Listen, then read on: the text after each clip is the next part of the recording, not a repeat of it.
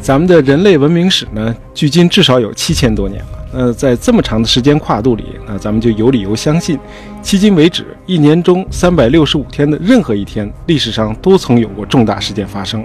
那么五月十三号这天也不例外，也就是明天啊。一九三九年的五月十三号那天，这个世界上发生了很多事。咱们就从东往西说啊，东边呢就从日本的东京开始。这个美国的驻日大使当时叫 Joseph Grew，这天就代表这个美国政府抗议日本飞机轰炸中国的重庆、汕头和福州这些地方的无辜平民。在中国呢，五月十三号，日本军队在这个山西的五台山的扫荡进入了第三阶段，华北的抗战进入了最艰苦的时期。那么从五台山往西，直线距离八千多公里，德国这个汉堡港，在那儿人们丝毫感觉不到战火的气息。相反，这里完全是一派宁静的和平景象。那这个五月十三号这天，汉堡港的这个天气还特别好，风和日丽，阳光明媚。呃，满载着九百三十七名乘客的豪华客轮圣路易斯号就要从这儿起锚远航了。它的目的地是古巴的哈瓦那。这九百三十七名乘客中，除个别例外，几乎全都是德国犹太人。这大伙知道，虽然这个欧洲的大战要到那年的下半年才开始，但是纳粹有组织的这个迫害犹太人早就开始了。这迫害的高潮呢，就是前一年，也就是一九三八年的十一月九号，那个著名的 Kristallnacht，一般直译成“水晶之夜”，其实翻译成“碎玻璃之夜”更恰当。那这天晚上，全德的纳粹分子同时上街，就大肆的捣毁犹太教堂和犹太人的商店和住宅。呃，结果当然是满地都是碎玻璃了。那么，这就是这个历史名词的由来。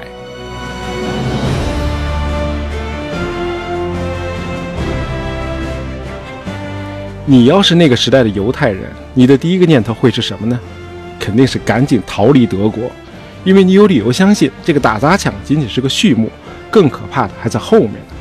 好，那圣路易斯号的这些犹太乘客几乎都申请了前往美国的入境签证，他们都在等待这个签证的签发通知。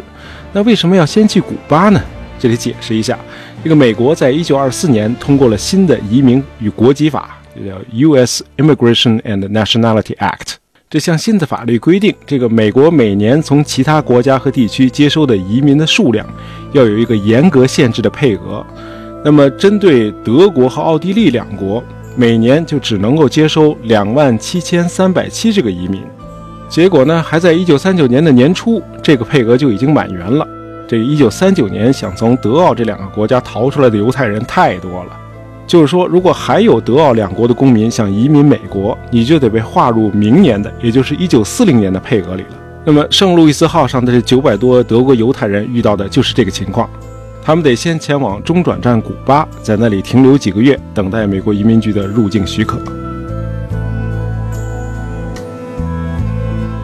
和那些仍然留在德国无力出逃的犹太人相比，这个圣路易斯号上这九百多人应该是相当幸运的。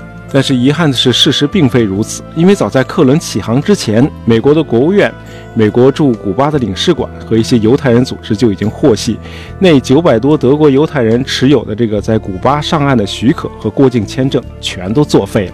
那这又是怎么回事呢？原来这些签证的签发者，也就是古巴移民局的局长和他们国家的总统闹翻了。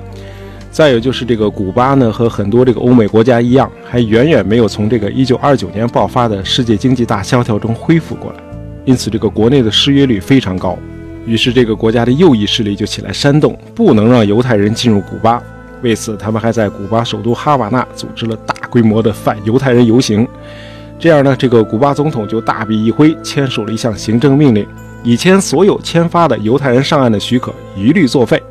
其实，在柏林的这个纳粹德国宣传部事先也知道了古巴的这个决定，但是他们坚持要求运营这个圣路易斯号的这个德国哈帕克轮船公司不要叫停这次出航，让他们按原计划前往古巴。为什么要这样做呢？因为纳粹宣传部长戈贝尔敏锐地意识到，这次航行是一次反犹太宣传的大好时机，德国可以利用这次被诅咒的航行，告诉全世界，犹太人在哪儿都不受欢迎。Keine w i l l j u d e n。后来的事实证明，纳粹德国的判断非常准。五月二十八日，圣路易斯号到达古巴的哈瓦那港。那九百三十七名乘客中，只有二十八人被允许上岸，其中六个人不是犹太人。另外的二十二名犹太人之所以被允许上岸，是因为他们通过某种途径已经获得了美国的入境许可。此外，还有一名犹太人因为绝望切开了自己的动脉血管，被紧急的送往这个哈瓦那的医院救治。很快，这个圣路易斯号事件就成了这个世界各大报纸的头条新闻。在随后的几天里，数千万世界各地的读者都读到了这九百多犹太人的不幸遭遇。在美国，虽然各大媒体都以同情的笔调报道了这次拒绝难民上岸的事件，但是呢，很少有人建议美国政府来接收这些难民。在哈瓦那，美国的这个犹太人救援组织 JDC 的代表有位律师叫 Morris Chopper。和这个美国驻古巴的外交官继续和古巴政府谈判，要求古巴基于这个人道主义原则，同意犹太难民们上岸。这个圣路易斯号的船长 Gustav Schroeder 施罗德船长呢，也是频繁的到处发电，这个寻求能够接收这些犹太人的国家，但是无人应答。到了六月二日，古巴政府命令圣路易斯号离开古巴领海。客轮不得不再度起航。两天以后，当圣路易斯号在古巴与美国的这个佛罗里达之间的加勒比海上等待的时候，当时的美国总统富兰克林·罗斯福下令拒绝这艘客轮进入美国。虽然已经接到了这个电文，这施罗德船长呢仍然决定继续向美国航行，去试试运气。这个圣路易斯号在夜间靠近这个佛罗里达的迈阿密的时候，乘客们已经能够看到岸上迈阿密这个灯火辉煌的繁荣景象了。他们就纷纷发电报给美国总统罗斯福寻求避难，但是始终没有收到任何答复。罗斯福总统其实是可以签署一项允许难民上岸的行政命令的，但是他没有这么做。这年正赶上美国的大选年，这个美国总统罗斯福正在谋求这个美国历史上独一无二的第三次连任。那这个时候的美国呢，正处在大萧条的恢复期，这个失业率仍然居高不下。全国上下对这个新移民都普遍持有这个抵触的态度。这个老奸巨猾的罗斯福当然不会为这个孤立的事件输掉大选。呃，基于类似的考量，加拿大政府后来也拒绝了圣路易斯号的乘客上岸。这个纳粹宣传部长戈贝尔果然神机妙算，确实谁都不愿意接受这九百多犹太人。到了六月六日，这个哈帕克轮船公司来电，要求圣路易斯号启程返回欧洲。不回去也不成了，因为船上的这个燃料、水和食物眼看就要用光了。可是船上的九百多难民会同意回去吗？逃离德国才二十四天，难道还要再回到虎口中去吗？大伙儿当然不干了。这船上就弥漫着绝望的气氛，一些人就决定，只要汉堡港一进入视野，就跳海自杀。还有一些乘客表示，他们要号召尽可能多的乘客一起集体自杀。这个施罗德船长呢，就不得不亲自去安抚这些抗议的组织者。他还要求船员对绝望的乘客们保持平静和礼貌的态度。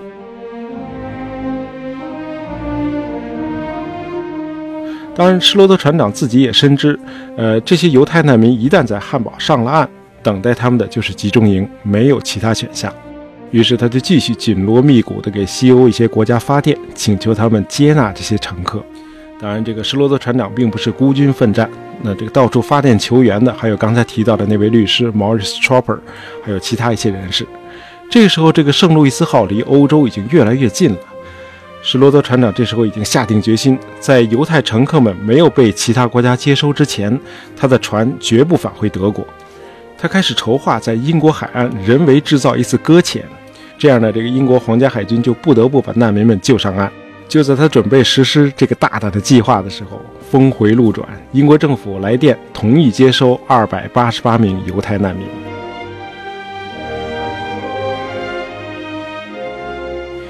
这施罗德船长赶紧就趁热打铁，继续向其他国家求助。最终，剩下的六百一十九名这个犹太乘客被允许在比利时的安特卫普上岸。其中二百一十四人留在了比利时，二百二十四人被法国接收，一百八十一人被荷兰接收。至此，船上已经没有乘客了，所有的犹太难民都有了最终的避难所。当然，“最终避难所”这个词并不准确，因为一年之后，比利时、荷兰和法国相继被德军占领，成为沦陷区。这个圣路易斯号上的九百多犹太乘客中，仍有二百五十四人后来死在了纳粹的奥斯维辛和索比堡集中营里头。就是说，三分之二的人活了下来，这已经是最好的结局了。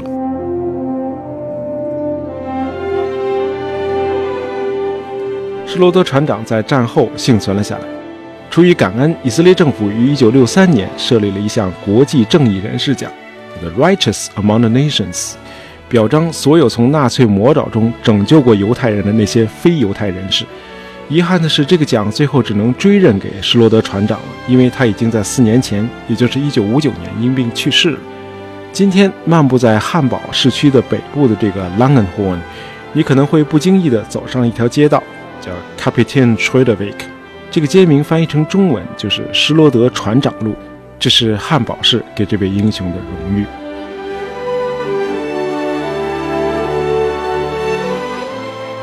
好，今天的节目就到这里。喜欢大爷杂货铺的朋友，别忘了订阅我们的专辑，这样就不会错过我们的新节目了。